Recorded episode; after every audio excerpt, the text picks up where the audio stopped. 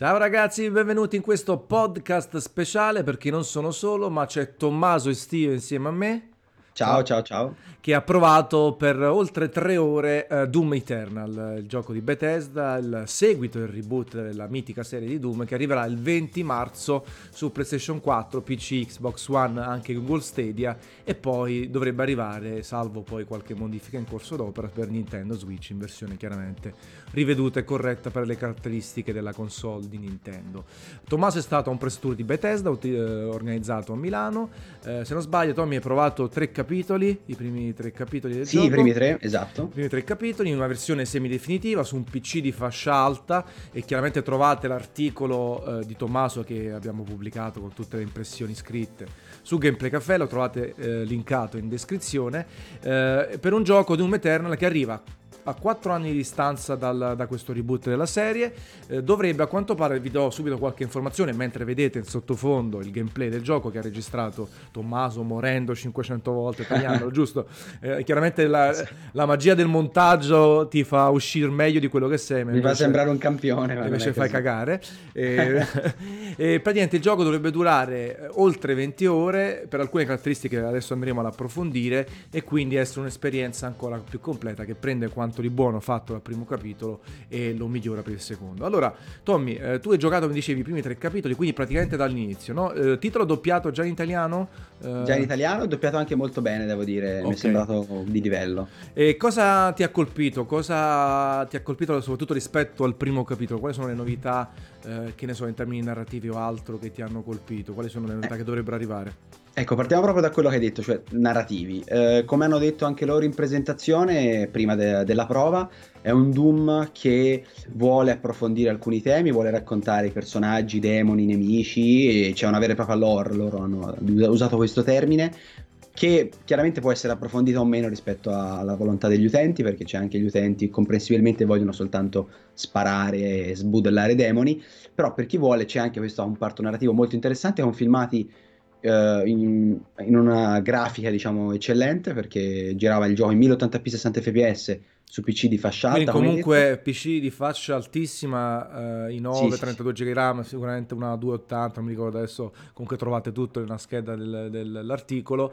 però comunque 1080p 60, no? stranamente non esatto. in 4K, cioè è una cosa strana forse, no? nel senso di quello giochi su Super PC, o forse non erano ancora confidenti per i bug ecco, finali. Esatto, eh. secondo me volevano provare a dare un 60 fps stabile, però in 1080p piuttosto che eh, sentirsi dire poi il frame rate ballerino. Sì, siamo sempre, lo dico anche per i ragazzi che ci seguono, che magari conoscono meno le dinamiche, questo si tratta di un press tour eh, di un'anteprima sul gioco che uscirà tra due mesi, ma potrebbe essere una versione non proprio recentissima, chiaramente in un ambiente controllato. L'idea è far capire le caratteristiche del gioco eh, e appunto condividere, far condividere le impressioni poi ai giornalisti, ai scrittori o ai mattoni come Tommaso. no, esatto, e quindi dicevamo il comparto narrativo molto sta, interessante. Interessante, più sviluppato. Poi eh, leggevo nell'articolo questa componente puzzle, cosa intendi per componente puzzle? Allora, puzzle è un termine che hanno usato loro in presentazione, hanno parlato di Combat System Puzzle, Puzzle Combat System in realtà, per cui è un sistema di gioco che prevede da, da, da parte del giocatore un utilizzo di tecnica e di strategia, quindi non soltanto la bravura nel mirare, nell'andare a segno con i colpi e risparmiare proiettili, ma anche una vera e propria scelta di eh, come uccidere i vari nemici, in che ordine, come comportarsi, come approcciarsi, quali armi utilizzare in ogni istante, perché eh, portare a termine un'uccisione con un'arma diversa fa eh, ottenere al giocatore elementi come corazza, salute proiettili in base appunto al tipo di uccisione che facciamo. Uccisione corpo a corpo o uccisione epica, che è quella col nemico quasi morto e noi andiamo a fargli il colpo di grazia con stili e animazioni fighissime. Guardatele nel video che vi abbiamo messo perché sono veramente belle. Queste ci fanno ottenere salute.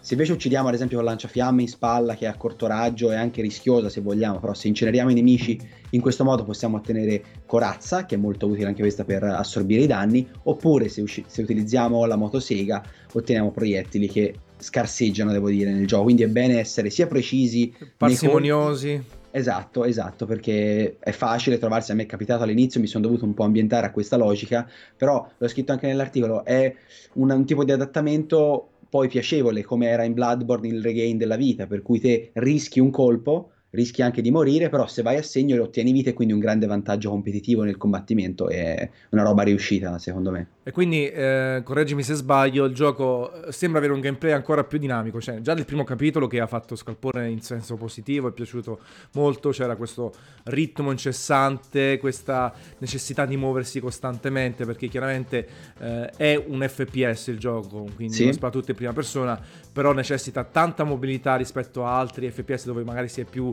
eh, fermi, stanziali, si aspetta il nemico, si attacca. Qui ci sono quelli volanti, quelli che attaccano corpo a corpo, che si muovono costantemente e quindi anche eh, Doom Slayer, che è poi il protagonista, eh, deve muoversi di conseguenza. Quindi è una, una sorta di, di, di, di sì, ci sono una sorta di sezioni senza, dove proprio non, non, si respira e bisogna utilizzare anche un'altra introduzione, se non sbaglio, eh, del, dello scatto, no? del dash, sì. che permette sia in aria che da, a terra di fare questo scatto e quindi muoversi ancora più velocemente con più strategie e scegliere come attaccare i nemici, perché laddove ci sono le armi preferite, chiaramente che uno utilizzerà, utilizza durante il corso del gioco, è importante utilizzarne diverse in base al tipo di nemico, perché non tutti sono, uh, come dire, vulnerabili allo stesso tipo di armi.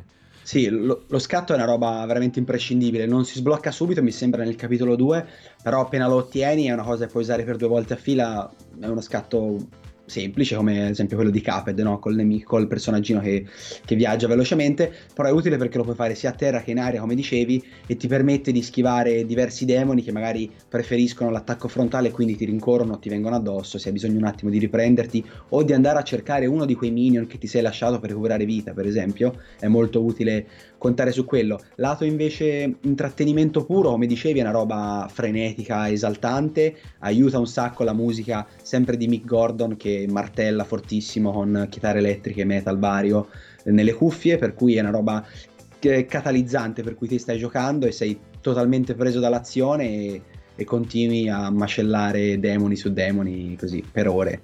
E poi ho visto c'è l'introduzione di un paio di armi, nel senso non, non, saranno le uniche due introdotte, quelle che diciamo sono disponibili nella fase iniziale di gioco, questo lanciafiamme una sorta sì. di lanciafiamme e questo pugno potenziato tipo ad aria, giusto? Che permette di colpire esatto. più nemici. Eh, chiaramente non è infinito, si ricarica, un, un periodo di ricarica, il cooldown, se vogliamo utilizzare un termine inglese che fa incavolare Matteo Santicchia, eh, e si ricarica anche più velocemente facendo le uccisioni Uccisione. epiche, uccisioni epiche soprattutto. Tu dicevi che poi c'è la possibilità, che ne so, di, met- di lanciare una, una, bomba in bocca al nemico, sì, farlo saltare sì, in sì, aria. E... Perché le armi possono essere moddate, diciamo così, o comunque migliorate. Sì. Sono dei miglioramenti che non possono essere sbloccati tutti perché richiedono tanti punti da, che si ottengono andando avanti nel gioco, per cui è importante scegliere i miglioramenti che si applicano a quello che sarà poi il nostro stile di gioco. Ad esempio il fucile a pompa che con la pressione dell'L2 del grilletto sinistro Uh, può uh, permettere al giocatore di lanciare una bomba adesiva che ad esempio nei cacodemoni che sono quei demoni volanti che ci attaccano mordendoci e sono veramente fastidiosi sono iconici prendi... poi del, della serie sì, se prendiamo la mira per bene riusciamo a sparargli la bomba in bocca e quindi stecchirli in un colpo, in un colpo solo. E quindi, eh, quindi, abbiamo level up delle armi che si ottengono con i punti abilità e sconfiggendo nemici, appunto configurazioni differenti, eh, tu hai fatto esempio del, del fucile a pompa che ha come fuoco secondario appunto queste mh, bombe adesive, no? queste sì. granate adesive, oppure il fuoco automatico. Quindi ulteriore personalizzazione per rendere il gioco sempre più vario dinamico. È chiaro che immagino che l'impatto che ti abbia fatto è un more of the same ulteriormente potenziato. Quanto eh, hai ravvisato, a netto del, della tua incapacità di giocare, eh, la necessità di essere più strategici nel, nel gameplay? Molto, devo dire molto, perché inizialmente io avevo ascoltato con attenzione la presentazione e tutto, però ho provato normalmente a approcciare il gioco come, come era stato per il, il, capitolo precedente del 2016 e devo dire che le munizioni scarseggiano molto, io ho giocato a normale, che comunque è un livello di difficoltà onesto, abbastanza difficile sopra la media sicuramente dei giochi odierni e devo dire che le munizioni scarseggiano, la salute si ritrova in giro ma è bene tutto sommato concentrarsi sui nemici più grossi all'inizio, lasciarsi minion o comunque quei demoni più blandi che possiamo tirare giù veramente con un paio di colpi, per recuperare vita perché ce n'è bisogno, vita, munizioni, corazza vanno, sono, vanno centellinate e soprattutto è bene giocare di strategia da questo punto di vista, per cui se io ho bisogno di vita mi lascio quel nemico lì sapendo che con un colpo di corpo a corpo lo posso buttare giù e riprendere salute. È una roba, è una logica non banale, per cui secondo me c'è bisogno di entrarci un po' dentro, però una volta la riesci a padroneggiare è divertente, è molto, divertente. molto. E quindi, ok, quindi è un gioco assolutamente migliorato da, sotto diversi aspetti. Certo. Prima anche graficamente, chiaramente aggiornato. Sì, eh, sì, sì, molto è, bello. E va soprattutto poi punta sulla parte spettacolare, sull'effettistica. Eh, ti, eh, dicevi che ti piace in particolare qualche ambientazione, hai visto qualche ambientazione interessante oltre a quelle classiche? Eh, esatto, oltre a quelle classiche mi ha stupito l'ambientazione di Exultia, che è un po' verde, un po' marrone, oppure ce n'è un'altra innevata molto interessante che sono delle palette colori non proprio tipiche di Doom e sono molto belle perché comunque riescono a essere caratterizzate c'è grande attenzione anche sul, come dicevo, abbiamo parlato di lore, quindi sul mondo di gioco, alcune, alcune strutture architettoniche sono interessanti, riprendono alcune descrizioni invece dei mostri, dei nemici che troviamo nei menu di gioco che sono abbastanza approfondite e interessanti da leggere. Insomma, sono tutti elementi secondo me che arricchiscono e danno grande profondità a un gioco con un gameplay veramente divertente. Però, questo... però, però, eh, un difetto, eh, chiaramente cos'è che non ti è piaciuto, potenzialmente potrebbe essere meno interessante poi quando arriverà in versione finale? Ecco, un difetto ne parlavamo anche prima noi due, prima in chiamata, è appunto il level design di alcuni momenti, perché il gioco è, come hai detto, veramente esaltante, frenetico. Ci sono dei momenti di, di rilassamento, chiaramente quando vai da una zona a un'altra, da un boss a un altro, è sacrosanto.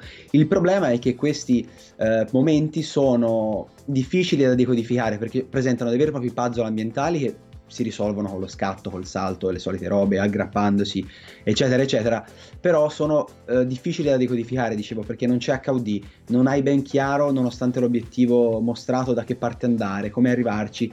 Quindi capita. Quindi spezzano un po', non solo spezzano l'azione, magari questa cosa è anche positiva certe volte, ma eh, spezzano proprio il ritmo perché non si capisce sì. immediatamente dove andare. Sì, okay. rischi di rimanerci proprio ingabbiato e non è capitato solo a me, vedevo anche gli altri colleghi, insomma, ci rimani un po' ingabbiato in alcuni e effettivamente butti del tempo. Del comunque... tempo rispetto poi al resto che è super sì. frenetico e ritmato. Esatto. Va bene, allora trovate, come dicevo, il link all'articolo nella descrizione nei commenti eh, con tutte le, diciamo, le impressioni ancora più accurate di Tommaso. 20 marzo esce il gioco. Grazie Tommy, capate in bocca sincronizzata ciao, ciao. e al prossimo podcast. Ciao ragazzi.